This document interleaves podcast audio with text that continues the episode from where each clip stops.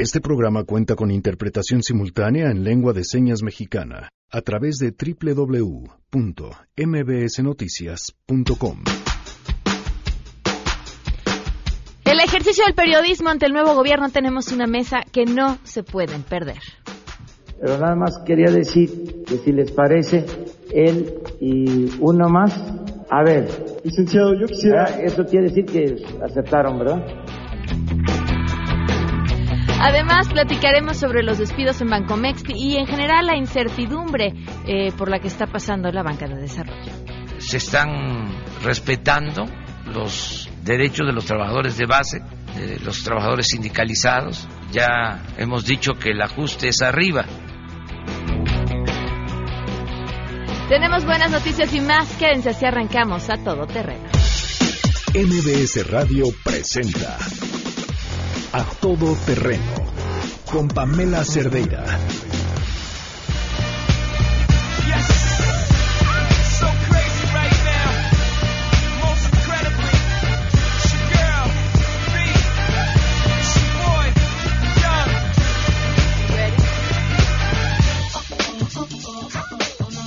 Ya, se siente que casi es viernes. Janine, ¿cómo estás? Buenas tardes. Hola Pam, buenas tardes. Y sí, justo porque ya casi es viernes hay que ponernos sensuales y, y- e irnos preparando para, para el fin de semana. Hablando de eso, tenemos boletos para Monólogos de la Vagina para el lunes. Así es.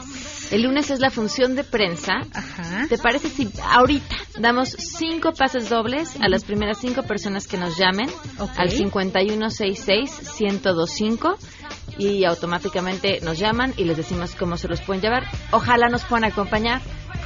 Haré cosas que jamás haré en radio. Espero. y, y bueno, pues llamen 5166-1025. Entonces, música para Música, entrar en ambiente en, amb- en ambiente música, que sea jueves sensual. Pero, ah, me parece muy bien. Gracias, Janine. Arroba Janine MB con sus propuestas. Y gracias a Miguel González interpretando el día de hoy, haciendo una interpretación en lengua de señas. Lo pueden ver a través de www.mbsnoticias.com. Es la página de internet. Bueno, pues hay varios temas y, vámonos eh, de una vez eh, con lo mm, primerito. Y esto tiene que ver con esta información que ya desde ayer el presidente Andrés Manuel López Obrador había dicho que se tenía que transparentar después de que se clasificaran los audios del incidente en el que perdieron la vida Marta Erika Alonso y Rafael Moreno Valle. La información la tiene Rocío Méndez. Te vamos más adelante. Ah, ya está. Rocío Méndez, te escuchamos. Muy buenas tardes. Muy buenas tardes, Pamela. En la conversación entre Torre de Control y tripulantes del helicóptero siniestrado en el que murió la gobernadora de Puebla, Marta Erika Alonso, y su esposo, el senador Rafael Moreno Valle, no se identifica indicio alguno de las causas que provocaron este percance, como se escucha en un audio de 15 minutos con dos segundos difundido este jueves ante la prensa reunida aquí en Palacio Nacional. El contenido de la grabación se libera tras las críticas incluidas la de la propia madre de la gobernadora fallecida Marta Hidalgo, vida de Alonso, luego de que la Secretaría de Comunicaciones y Transporte rechazara una solicitud de transparencia sobre este audio de referencia. El secretario de Comunicaciones y Transportes, Javier Jiménez Espriu, se refirió a esta primera veda en un instante. Vamos a escucharlo. absoluta transparencia, como se dijo en principio, en todos los elementos de información que vayamos teniendo en relación con este lamentable suceso. No habrá ninguna ocultamiento, ninguna simulación, ni ningún maquillaje de ninguna información cifra. La transparencia será total y quedará plenamente documentada. Se designó la tarea, Pamela, al subsecretario de Transportes, Carlos Morán, para explicar lo que sucedió detrás de esta conversación que se presentó el día de hoy. Destacó que, para comenzar, pues no hay indicio alguno de las posibles causas del accidente. Se espera, aunque él explicó que toma un incidente como este entre uno año y medio a unos dos años el que se puedan tener resultados, pero que se va a premiar para que el pueblo de México pueda saber antes de que concluya el 2019 qué pasó el pasado 24 de diciembre con este percance. Y ante preguntas persistentes sobre una posible caída provocada de la aeronave, el subsecretario Morán remarcó que hasta el momento, lo dijo a cada instante durante la conferencia, no hay ninguna manipulación ni indicio alguno de que pudiera sostenerse esta información. Y si me lo permites, Pamela, vamos a escuchar parte de lo que conversaron tanto la torre de control como los tripulantes de la aeronave en donde viajaba la gobernadora y su señor esposo Rafael Moreno. Vamos a escuchar. me copió. Perdónanos, eh, que no encendimos el radio. Eh, no, no te copié. Eh, ahora nos encontramos eh, a 6.6 millas del aeropuerto. Eh, vamos por 9 capital. A Oscar November con 3027 QNH sin tráfico, llame cruzando sobre la estación. 3027 sin tráfico, te llamamos cruzando la estación. El Bravo Oscar November. Bravo Oscar November, ya pasó la estación. Bravo Oscar November de Torre Puebla. Bravo Oscar November de Torre Puebla. Son las 11 veces que está pidiendo respuesta. Desde luego que para entonces ya había ocurrido el accidente. ¿eh? No hubo ninguna comunicación. Esa última explicación es la del ingeniero Morán, y es que la tripulación del helicóptero y la torre de control iniciaron comunicaciones, Pamela, a las 20.34 horas del pasado 24 de diciembre. La aeronave despegó desde un domicilio privado en Puebla. El propio subsecretario Morán señaló que se trata de la residencia de Chedrago y no dio nombre personal. Un minuto después, a las 20.35 horas, el piloto notificó a la torre de control que le llamaría cruzando la estación, como pudimos escuchar, es decir, el aeropuerto de Puebla. Sin embargo, esta maniobra ya no pudo realizarse. Durante 10 minutos, la torre de control intentó establecer comunicación con el helicóptero a través de 11 llamados realizados entre las 20.39 y las 20.49 horas. Luego, entonces, se activó el protocolo de emergencia para la búsqueda de la aeronave. Es la información que surgió esta mañana aquí en Palacio Nacional en torno a este tema, Pamela. Rocío, ayúdame a ver si tú me puedes sacar de la duda. ¿Existe grabación de lo que sucedía en la cabina? ¿Existe ese audio o de eso no se comentó nada? Sí se planteó esa inquietud, Pamela, y es una pregunta muy importante. Lo cierto es que para el tipo de naves en donde viajaba, en este caso, este par de figuras públicas junto con otras tres personas, no hay una obligación explícita, según se nos informó, de que es esta famosa caja negra o un aparato que pueda resguardar las conversaciones desde la cabina de control de la aeronave, en este caso del helicóptero. Sin embargo, es muy factible que dado el tipo de aeronave en donde viajaban existiera pero por el nivel de daño en el que quedó la aeronave después de que pues fue presa del fuego una vez que se desplomó en el piso, hay una necesidad de esperar los análisis de todas las piezas de la aeronave que están en estos momentos estudiadas en cuatro naciones, incluida la República Mexicana, donde se espera que si es que hay algún tipo de registro de lo que sucedió en la nave a partir de, estos audios, al momento se nos dice que el daño es tan severo que casi casi se descarta. Sin embargo, necesita eh, que el peritaje se realice y que los expertos nos digan si realmente puede haber algún tipo de registro en este nivel, Pamela. Muy bien, Rocío, pues estaremos al tanto. Muchas gracias. Hasta pronto. Hasta pronto, muy buenas tardes. Otro tema importante. ¿Qué está pasando en la Ciudad de México con los delitos? Adrián Jiménez tiene los detalles. Te escuchamos, Adrián. Buenas tardes. ¿Qué tal? Buenas tardes, Pamela. Un saludo afectuoso. Efectivamente, pues algunos delitos aquí en la Ciudad de México han registrado un incremento respecto a los indicadores de un año previo, así lo admitió el secretario de Seguridad Ciudadana, Jesús Horta. En entrevista en el Congreso Capitalino, el funcionario aseguró que esta tendencia se va a reducir durante el primer año de gobierno de la actual administración. Vamos a escuchar parte de lo que dijo.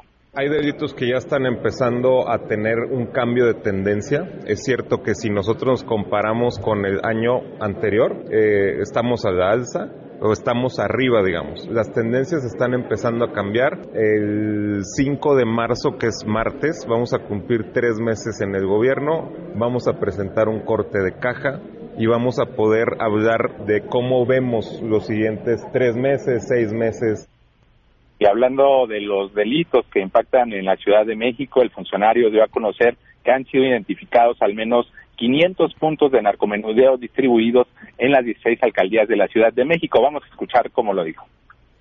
En todas. En las, estoy hablando de la suma de puntos del censo que tenemos de las 16 alcaldías. Eh, hay unas que tienen una cantidad pequeña y otras que tienen una cantidad importante. ¿no? del centro Cuauhtémoc y Venustiano Carranza? Cuauhtémoc es donde más hay. ¿Y en donde menos hay? En, no recuerdo si es Milpalta o Xochimilco.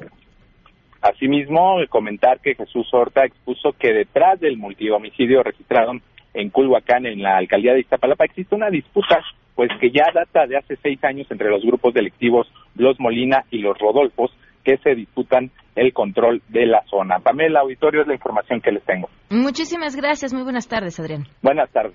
Bueno, pues ahí está este tema. Venimos además de una administración que eh, no daba los números tal cual, negaba la presencia de cárteles en la Ciudad de México, ¿no? Venían, decían nada más de vacaciones, no están operando, eh, de esta delincuencia perfectamente bien organizada, a pues las cosas como les diría como son como la ciudadanía ya sabíamos que eran porque porque además hay cosas que no se pueden ocultar y, y, la inseguridad cuando uno empieza a escuchar es al vecino al pariente al amigo al o a ti mismo ya te pasó pues evidentemente las cosas o al menos la percepción sobre ellas cambian el teléfono en cabina para que estemos en contacto 5166-1025, el número de WhatsApp 5533329585, el correo electrónico a todoterreno.mbs.com y en Twitter y en Facebook me encuentran como Pam Cerdeira. Hoy se cumplen un año, cinco meses, 26 días del feminicidio de Victoria Pamela Salas Martínez.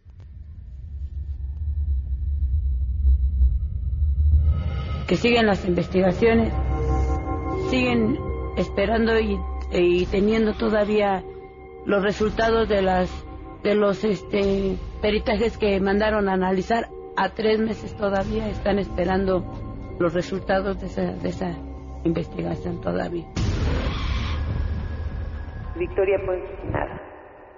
Un año, cinco meses, 26 días y en este espacio seguiremos contando. Tenemos buenas noticias.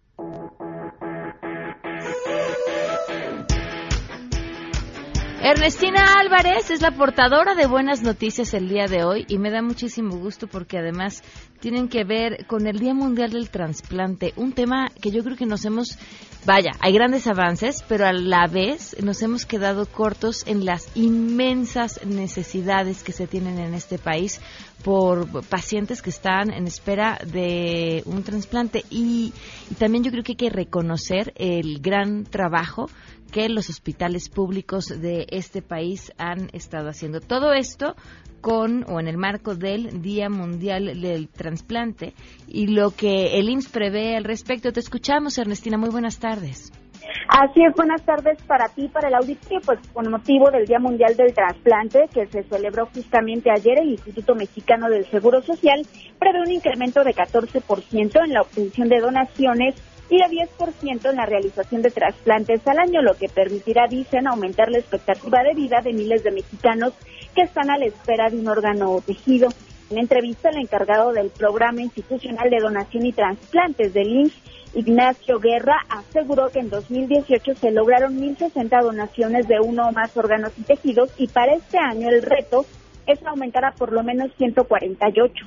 En lo que se refiere a trasplantes, el año pasado se efectuaron 3.411 y se proyecta realizar 341 procedimientos adicionales de riñón, córnea, hígado, corazón y células progenitoras para restaurar la función de la médula ósea. Vamos a escuchar a Ignacio Guerra tenemos una meta que tenemos que cumplir, tenemos el compromiso de cumplirla, compromiso moral, compromiso con el instituto. Esa meta de crecimiento anual es de un 14% por lo mínimo en cuanto a donación cadavérica y tenemos que crecer un 10% anual en materia de trasplantes, como trasplantes totales. Con esto no alcanzamos a cubrir todas las demandas, pero sí vamos a sanear mucho nuestro déficit y vamos a lograr dar una mayor y mejor atención. El instituto realiza el 46% del total de los trasplantes que se realizan en el país. En total me refiero a todas las instituciones de salud que integran el sistema este, de salud del nacional. Pero pues ¿cómo vamos en este 2019? En lo que va del año se han llevado a cabo 393 trasplantes, por ello pues trabajan de manera prioritaria para incrementar la obtención de donaciones cadavéricas, es decir, de pacientes que fallecen por muerte cerebral debido a algún traumatismo de cráneo derrame, lo que permite aprovechar varios de sus órganos y tejidos. Asimismo, desde el INS están favoreciendo el envío oportuno de pacientes candidatos a trasplantes y se están fortaleciendo los programas de difusión para aquellas personas que en vida decidan donar sus órganos, pues lo dejen escrito mediante una tarjeta que se pueda encontrar en las unidades médicos familiares del Instituto Mexicano del Seguro Social. Hasta que el reporte. Muchas gracias, Ernestina. Buenas tardes. Muy buenas tardes. Vamos de volada a una pausa y continuamos a todo terreno. Por cierto, saludos a Poncho Muñoz que nos está escuchando desde el tráfico. En unos momentos, en A Todo Terreno. Tenemos una mesa de periodistas que no se pueden perder. ¿Crees que las personas con discapacidad reciben una atención adecuada en México? No, tristemente en México no reciben esa, esas atenciones, la atención de, por ejemplo, salud, deporte, incluirlos en alguna actividad que les pueda permitir también mantenerse, trabajar, sentirse útiles. Tristemente en México no se da. Y ya no hablemos de las calles por las que tienen que caminar muchos de ellos, con sus sillas de ruedas, con muletas, X cosa, ¿no? Con alguna discapacidad. No, no lo hay y México no se ha ocupado en eso. Bueno, los gobiernos no lo han hecho. Falta mucho para que nuestra sociedad esté preparada para respetar a las personas con discapacidad o con capacidades distintas. Simplemente observamos en los centros comerciales que toda la gente se estaciona en los lugares de discapacitados y se les hace muy chistoso porque según ellos no hay nadie. Tenemos primero que concientizar a la población de que son ciudadanos que tienen a veces hasta más capacidad que nosotros y debemos respetarlos. Regresamos a todo terreno. A todo terreno con Pamela Cerdeira. Continuamos.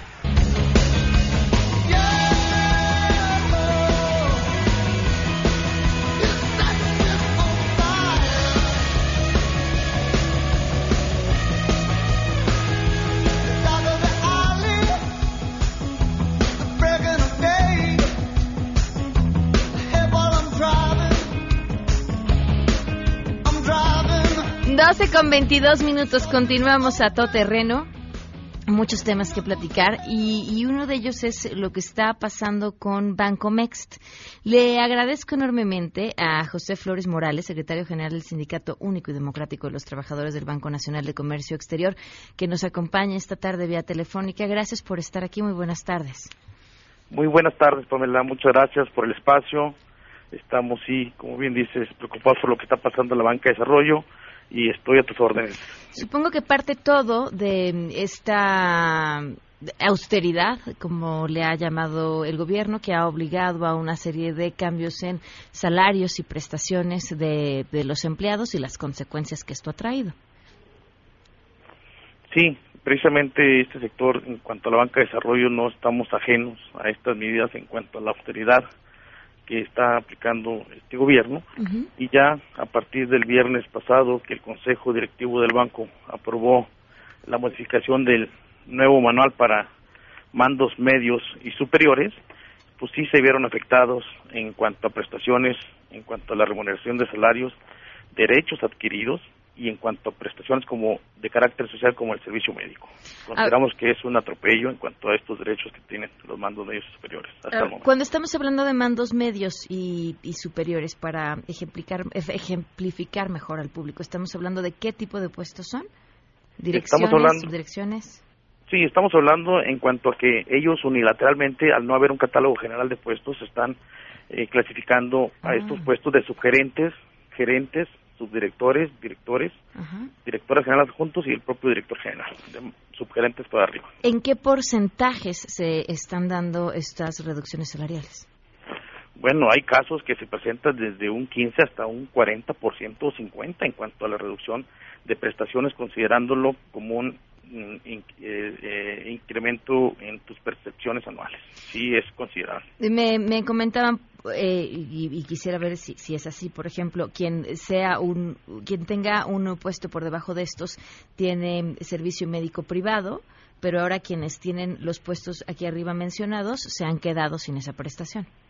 Es correcto. Eh, eh, cuanto al personal de base operativos sindicalizados, este, se mantienen este, y se respetan las condiciones generales de trabajo, así lo ha dicho el titular de la Unidad de Banca de Desarrollo que estuvimos con él de Hacienda la semana pasada, se respetan los derechos adquiridos, remuneraciones y esta prestación de carácter social que es el servicio médico, este, yo espero que no sea por el momento, sino que cumplan su palabra y que cumplan con lo que está establecido en las condiciones generales de trabajo y que durante el sexenio este, respeten. Ahora, los que se encuentran en, en los puestos de mandos medios y mandos altos, ¿qué porcentaje de estos están sindicalizados? Eh, tenemos, este, eh, hay, hay, hay, una laguna en la ley en cuanto a la sindicalización. Por una parte tenemos el, el, el, convenio 87 del derecho a sindicalización de la OIT firmado como México como país y el 98 sobre la línea, sobre la libre elección de, de, de, la dirigencia. Pero también estamos regulados por la, la fracción 13 bis del apartado B de la Ley Federal del Trabajo, donde en eso se basan las autoridades en cuanto a que todos los gerentes, gerentes y subdirectores no no tienen derecho a, sindicalizarse. Mm. Y por otra parte, nuestros estatutos sí contemplan que todos los personal de los trabajadores del banco pueden sindicalizarse, excepto los primeros tres niveles. Hay esa laguna. Entonces nosotros en el banco tenemos prácticamente el 78% de personal sindicalizado, considerando personal operativo y mandos medios. Ok, o sea, sí hay personal sindicalizado al que le están afectando estas nuevas eh, consideraciones. Es correcto y por eso como sindicato ya llevamos dos amparos ante un juez de, federal en materia de trabajo, una que presentamos el 15, el, perdón, el 23 de enero el primero y el otro el 15 de febrero.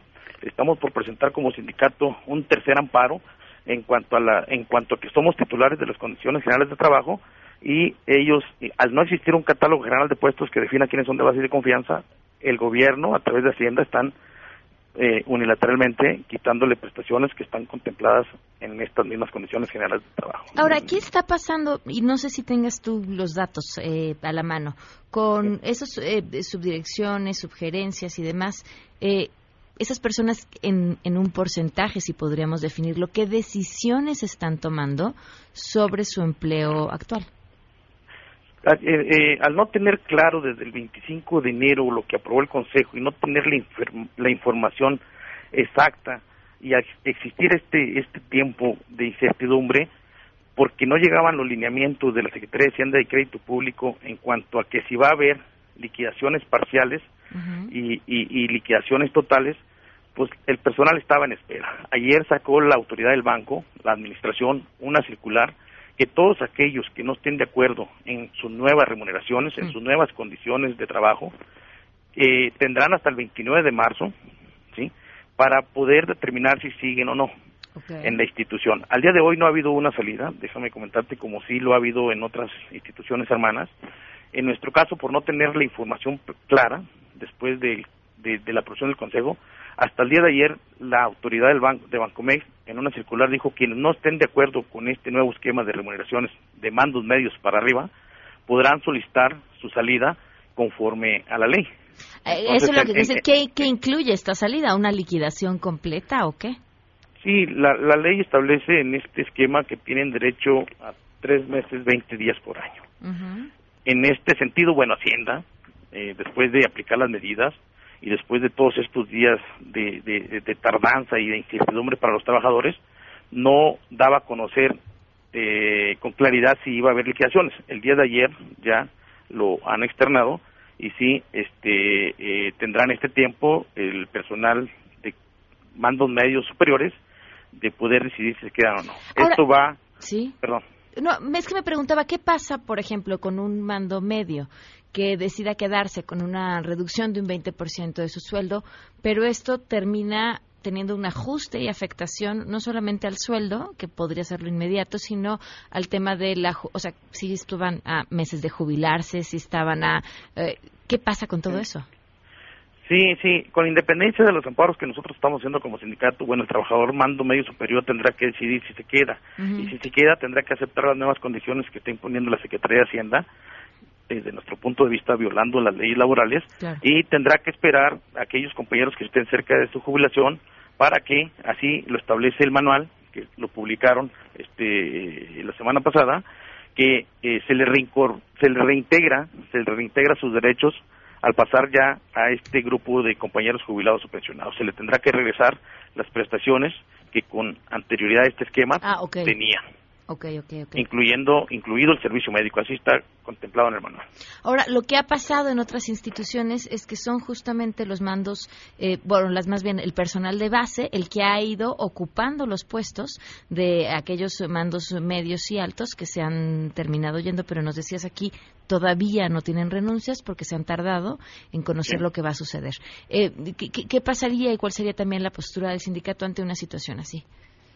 Creo que por supuesto que eh, este desarrollo profesional este desarrollo de carrera este, este- esta, estas posibilidades de tener crecimiento en las instituciones y me refiero en particular a Bancomex pues sí le genera cierto bloqueo al personal operativo de base porque al decir que en lugar de, de- mejorar en cuanto a términos en cuanto a una carrera profesional pues sí mejoras pero este, te perjudica en cuanto a términos de remuneraciones prestaciones este eh, y, y salarios. Sí hay esta incertidumbre el- en, que- en cuanto a que un trabajador de base pudiera el día de mañana querer ocupar un mando medio Eso por es bien- estas por estas circunstancias. Eso es bien importante dejárselo claro al público y para ejemplificar, supongamos que alguien tiene un puesto en el que por ser de base tiene acceso a estas prestaciones que ya estábamos comentando y para poder subir al siguiente escalón, pues en términos salariales a lo mejor el aumento termina siendo de dos mil pesos al mes. Pero terminas correcto. perdiendo el seguro eh, médico, las consu- vaya, la serie de prestaciones que sí tienen los de abajo, entonces te conviene quedarte en un puesto abajo porque finalmente las remuneraciones terminan siendo mayores. Es correcto. Los trabajadores eh, de base operativos pues ya le piensan más de dos veces en cuanto a tratar de querer ocupar un puesto en cuanto a mandos medios y es, y esto pues es un es un tema muy complejo en una institución financiera. Este es un tema por supuesto de riesgos también porque también se da la inversa. ¿eh? Hay compañeros que son mandos medios que son subgerentes y gerentes que se han estado acercando con el sindicato tratando de pues de bajar de categoría a puestos operativos con el fin de conservar ciertas prestaciones, ciertos derechos y en particular el personal que tiene un promedio de antigüedad ya alto, pues también para tratar de conservar esta prestación que hemos dicho siempre en todos los foros de nuestra prestación de carácter social que es el servicio médico y que tenemos de más de 80 años, que de la noche a la mañana lo está eliminando eh, en el escritorio y en un plumazo la Secretaría de Hacienda a través de las autoridades del banco. Y, y vale la pena también mencionarle al público que Bancomex no depende de los recursos del gobierno. Es correcto. Bancomex es una institución que nunca ha sido rescatada, ni acudido al FOBAPROA, ni al Fidelic, que tiene eh, plena solidez y fortaleza en todos sus indicadores de eficiencia financiera, que no recibe un peso del erario, que no le cuesta al gobierno federal y que genera sus propios recursos con 518 trabajadores totalmente especializados cuyo perfil académico es de los más altos en el gobierno federal. Es correcto. Bueno, pues entonces estamos al pendiente. Quedan eh, ya para terminar estos. Son, ¿Cuántos amparos son los que tienen en trámite ahora? Mira, ya firmamos dos, vamos a estar estas próximas semanas firmando el tercero ya con el manual que aprobó el Consejo, porque sí hemos dicho, este, eh, incluso en desplegados que llevamos siete, que eh, eh, eh, es una ilegalidad que el Consejo haya aprobado estas medidas porque está violando las leyes laborales. Además, esto genera una parálisis en el otorgamiento del crédito por la incertidumbre que hay entre los compañeros y en como institución. Hay una falta de estrategia en cuanto a sus productos financieros como Bancomex que nunca en los últimos años recientes había pasado. Hay una posible desbandada del grupo de personal, no lo dudo, en bandos medios superiores, ya una vez que se están considerando las leyes totales. Bueno, y tenemos un problema, lo hemos dicho en, desplegados de los doble, do- dobles nombramientos de los altos funcionarios, incluido la del director general, entre NAFIN y Bancomex. Hay una fusión de facto, hay un conflicto de intereses claramente, hay un habrá un riesgo operacional en todos estos esquemas y medidas que está tomando Hacienda que hasta donde vemos no les interesan los riesgos operacionales. Hay un riesgo reputacional también como institución, ¿sí? Y un riesgo legal. Habrá demandas, por supuesto, sin duda, de compañeros mandos medios y, y algunos altos funcionarios. Seguimos nosotros en defensa de nuestros derechos, seguimos en defensa de estas violaciones claras que están haciendo sin considerar las leyes. Y bueno, como lo decía el presidente en su momento, o sea, nadie fuera ni nadie por encima de la ley. Pues te agradezco Esperemos- mucho esperemos el contacto y vamos a estar al tanto de lo que suceda. No, agradezco eh, de nuestra parte estos espacios. La verdad que sí hay eh, cierta incertidumbre problemática en este sector y me refiero en particular a Bancomex. Y un saludo a todo tu auditorio. Muchas gracias, y quedo a, a, tus órdenes siempre. Gracias, muy buenas tardes. José Flores Morales, secretario general del Sindicato Único y Democrático de los Trabajadores del Banco Nacional de Comercio Exterior. Vamos a una pausa y volvemos. ¿Crees que las personas con discapacidad reciben una atención adecuada en México? Creo que la atención en México de los discapacitados es un doble discurso. En parte dicen que sí y, y está supuestamente todo logrado y en la realidad tenemos, yo soy un discapacitado, pero tenemos algo que siempre nos cierra la puerta en las narices y nos dice que no en ciertas circunstancias. Es difícil reconocer que México es un país que discrimina a las personas por su color de piel, raza, género, religión y más notorio a personas con discapacidad, a quienes no se les da una atención adecuada. Prueba de ello es que aún no hay titular para el CONADIS. Pareciera que es un tema que poco importa a la sociedad y al gobierno. No, definitivamente no. Todavía falta mucho por hacer, sobre todo en las cuestiones de atención, en los elementos para que puedan caminar, para que puedan subirse a los camiones. Hace falta muchísimo para trabajar en este país y poder tenerlos en una situación digna. Regresamos a todo terreno. A todo terreno con Pamela Cerdeira. Continuamos.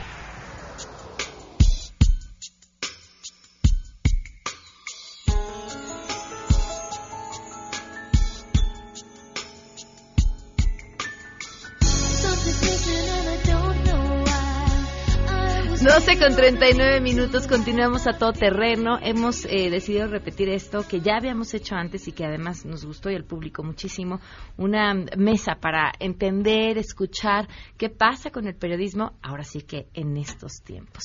Le agradezco a Nadia Sanders, editora de hardnewsdemexico.com. Bienvenida, ¿cómo estás? Hola, bien, Pamela, gracias. Astrid Sánchez, reportera del Mañanero. Bienvenida, ¿cómo estás? Buenas tardes, gracias por la invitación. Nayeli Roldán, bienvenida, periodista de Animal Político. ¿Cómo estás? Hola, buenas tardes. Y Sheila Amador, jefe de información de MBC Noticias de casa. Ya la conocen, escuchan, bienvenida, ¿cómo estás? Gracias, gracias, bien. Bueno, ¿cómo van las cosas? ¿Cómo ven que, que, que ha cambiado en el quehacer periodístico en los últimos dos meses? que ya parece este, la mitad de sexenio, ¿no? Eso es increíble, ¿verdad? Estamos haciendo la cuenta de los 100 días y uno siente que ya lleva Muchísimo, muchísimo más. Como un año, ¿no? ¿Por qué? Este, bueno, obviamente la estrategia de comunicación del presidente López Obrador de dar una conferencia de prensa de por lo menos una hora, digo por lo menos porque llega a durar hora y media, de cajón la corta como ocho y media, a veces se alarga hasta las nueve. Eh, evidentemente ha marcado la agenda nacional. De repente en diciembre, ¿no? Este, poco antes de partir el pavo o después, todos estábamos hablando de eh, Huachicol, ¿no? Y, de, y todos nos volvimos este, de la noche a la mañana expertos en Pemex y en Huachicol y los ductos y sabíamos que había un ducto así. Y tiene una habilidad para marcar la agenda nacional muy fuerte este, desde las mañaneras, ¿no? Desde las conferencias matutinas. Y desde luego todo eso ha movido las acciones en el Congreso y las acciones en el resto de la vida pública, hasta de las organizaciones de la sociedad civil. ¿no? Eso a ojos de la audiencia, y lo digo porque, vaya, por las réplicas que uno tiene en redes sociales, es de que hay una gran apertura y transparencia del presidente para hablar con los medios de comunicación y tratar todos los temas. ¿Es así? Yo no lo considero. Eh, parecería que es así porque se para frente a nosotros, pero finalmente transparencia me parece que se hace un poquito de falta porque las respuestas que da generalmente son muy vagas. Realmente no nos está ofreciendo datos duros. Simplemente se va por la tangente de lo estamos trabajando, lo que comentábamos, no estamos trabajando, eh, lo vamos a checar, pero en realidad no está dando respuestas concretas.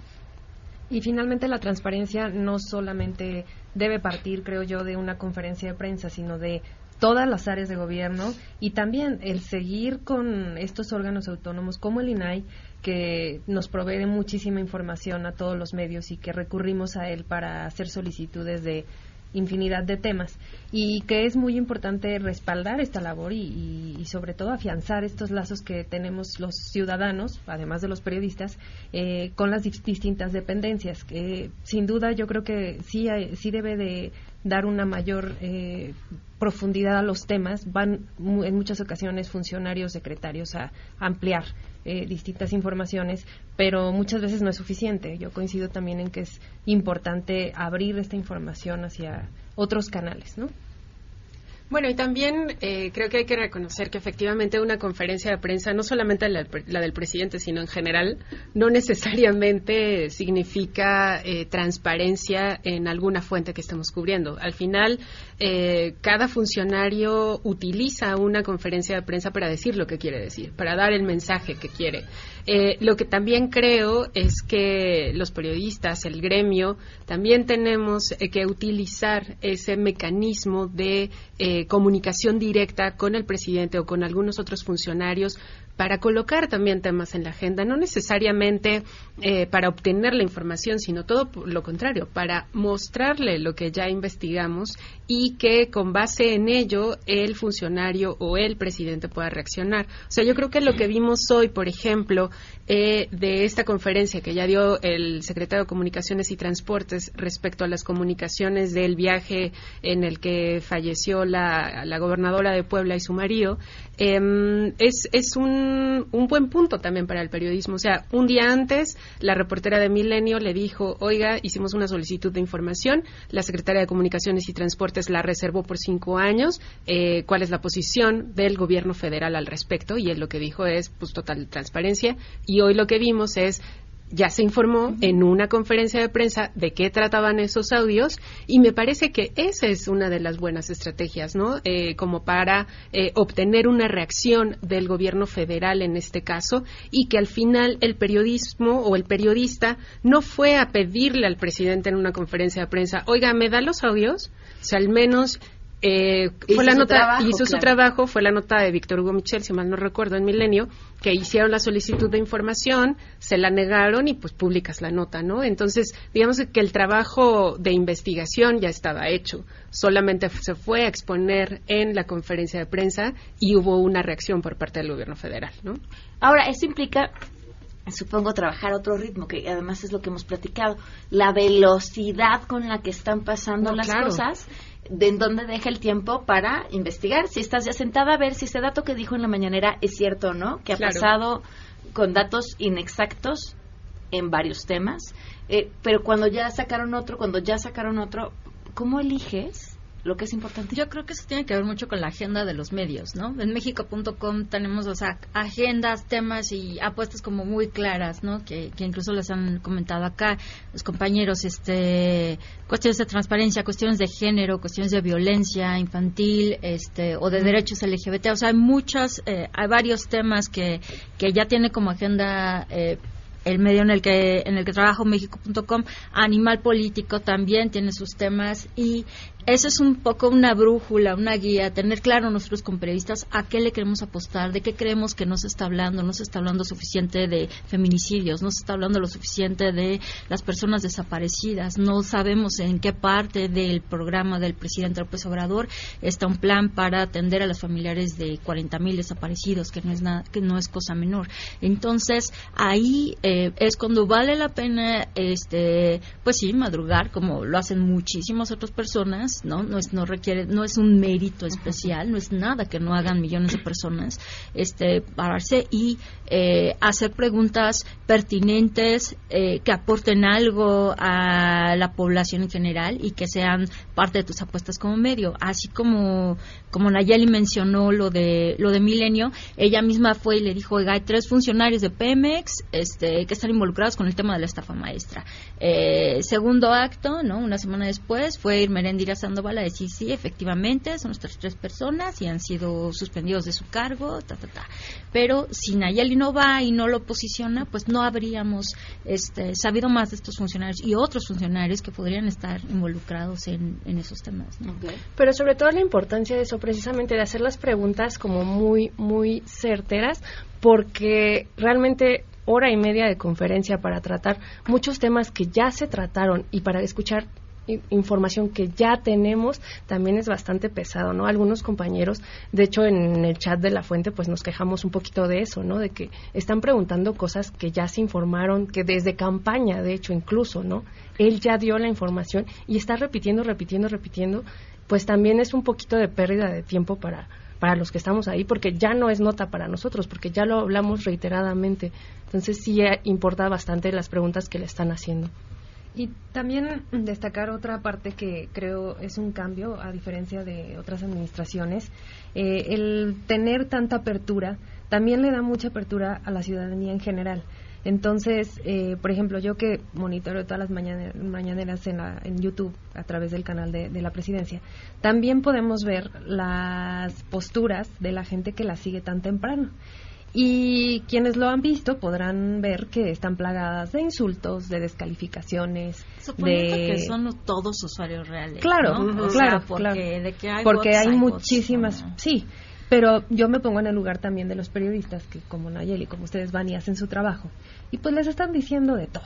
¿no? Eso, esa parte también creo que ha rayado en límites que quizás no habíamos visto en otras administraciones hacia la prensa, porque aquí si eres un medio crítico o si fuiste siempre un medio crítico, pues debes mantener esa línea de, de, tanta de tanto cuestionamiento quizás contra una administración.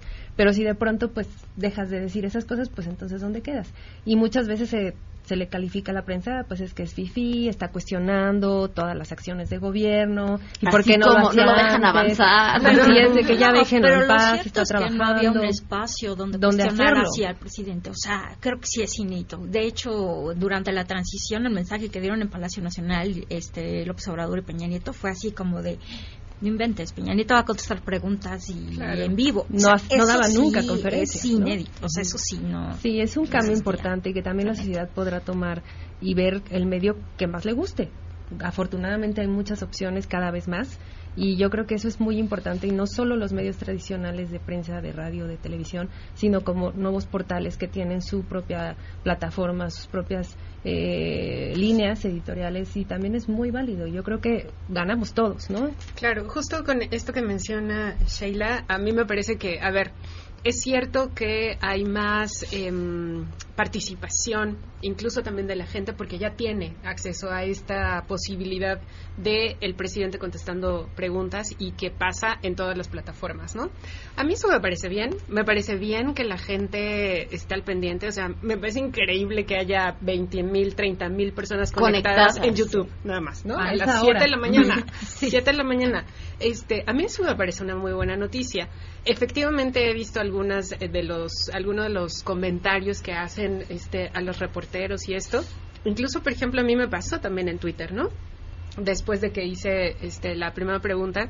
Y la verdad es que no sé si, porque yo eh, intento como que se me resbalen esas cosas, pero lo que hice fue silenciar gente. ¿Qué te, ¿Qué te pasó? Silenciar este, bots. O sea, eh, empezaron a comentar, por supuesto, de prensa fifi. ¿Dónde estabas en el anterior gobierno que no señalabas las irregularidades? yo decía, saber que son bots, porque no es político nada más. ¿no? O sea, sí, claro, algunas cosas hasta me parecen sumamente graciosas, pero luego sí hay comentarios que a cualquiera lo, pueden incendiar, ¿no? Entonces, yo empezaba a contestar como, como intentando ser políticamente correcta, pero después dije, nunca voy a acabar. O sea, no voy a acabar, eh, no tiene sentido para saber si son bots o no, no son bots. Y luego al final creo que la posición de, los reporteros, de los medios, es seguir haciendo periodismo. O sea, no vamos a poder convencer a nadie de que cambie una postura, una creencia, un apoyo, ¿no? Porque además tampoco esa es nuestra intención. No, es demostrar lo que hay y es se acabó. Solamente, exacto. O sea, eh, yo creo que en la medida en que los medios, los reporteros, hagamos periodismo con rigor, imparcial, con elementos comprobados, ¿no? O sea, de verdad haciendo buen periodismo, en esa medida nos meteríamos menos, ¿no? En problemas como con bots y descalificaciones y no sé qué, porque siempre los va a haber. Y ahora los estamos viendo más todavía, pero no vamos a acabar si nos metemos, si nos subimos al ring, este, en ese sentido, ¿no? Entonces, yo creo que independientemente de lo que digan, de los comentarios, de los tweets, no sé qué, o sea, nuestra labor es seguir haciendo periodismo, nada más, ¿no? Entonces, pues ya lo que pase después con, con ese en ese círculo digamos de, de bots o de ataques este pues no lo podemos controlar y, y, y no tendríamos por qué no tampoco vamos de volada a una pausa y ahorita regresamos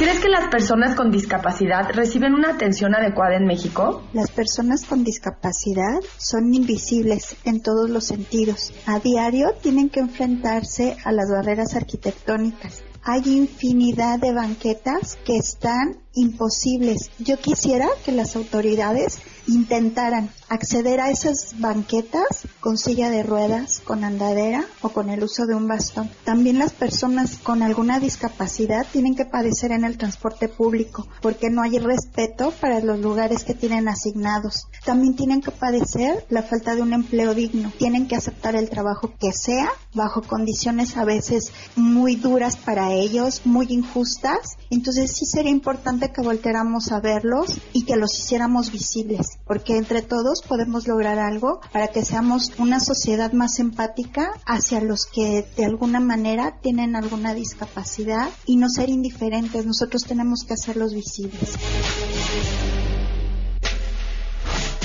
Regresamos a todo terreno. A todo terreno con Pamela Cerdeira. Continuamos.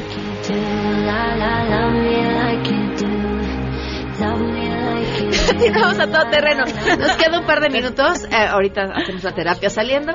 ¿Qué quieren agregar sobre, sobre este tema, sobre lo que viene, sobre lo que quieren hacer? Eh, creo que es un ejercicio, eh, sí, no sé cuánto va a durar, no sé cómo aguantan, la verdad y cómo aguantan los colegas que van diario. Yo voy dos o tres días a la semana. La neta no sé cómo aguantan todos, cómo aguantan ese ritmo. Creo que es un buen ejercicio, creo que puede caer en desgaste y que eh, es un espacio para aprovechar más para poner la agenda de los medios de las cosas que queremos cambiar en el país. Y hasta ahora en algunas cosas creo que ha respondido la nueva administración. Eh, y si hace falta más para exigir, pues hay que estar ahí para exigir más. Pues eh, yo quería retomar lo de los bots porque sí me parece que raya un poquito en lo peligroso. Me he enterado historias de compañeros, bueno, compañeras, que incluso las han buscado en redes para atacarlas, han buscado fotos de ellas y sí las han atacado directamente, las han amenazado. Entonces, creo que así como él también exhorta a todo mundo para que haga lo que lo que le parece, de invito a los legisladores a que acepten tal cual, ¿no? La Guardia Nacional. Así también debería ser un exhorto a sus seguidores de respetar nuestro, nuestro trabajo porque finalmente es lo que estamos haciendo, nuestro trabajo y no lo hacemos pues con dolo, ¿no? Simplemente es lo que hay y es nuestra chamba.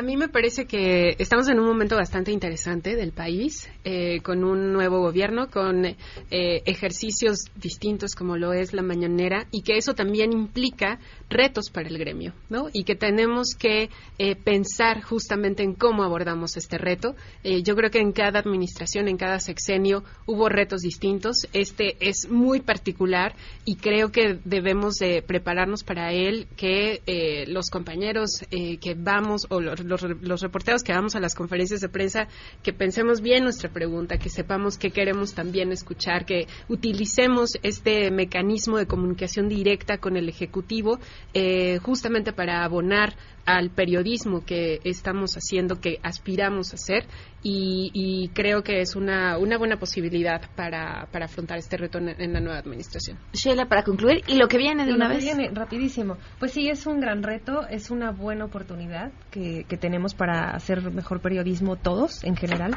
y, y sobre todo no dejarnos llevar por la coyuntura del día a día y sí rascarle más, eh, verificar información, ser mucho más analíticos, no irnos nada más a preguntar, pues cualquier cosa, ¿no? Tener ser muy autocríticos en ese sentido nosotros como medios y darle su lugar a los temas que realmente importan y que realmente son pues un parteaguas de esta administración a las anteriores. Yo creo que es un gran reto.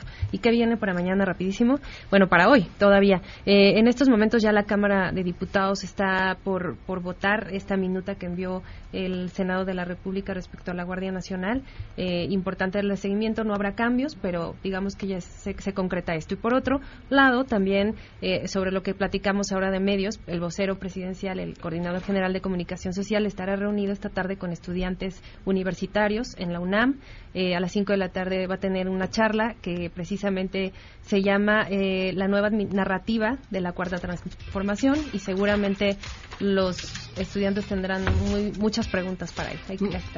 Muchas gracias, Sheila. Pues para que vean la mañanera a tiempo, que no se les vaya el internet, que sea rápido, que esa hora y media se les pase de volada, Axtel Extremo. 550 pesos al mes y tienen 100 megas y pueden contratar desde axtel.mx y bueno, pues disfrutar de la mejor experiencia de internet, subir sus videos a gran velocidad y a la mayor calidad. Nos vamos. Bye. Gracias a las cuatro. Gracias.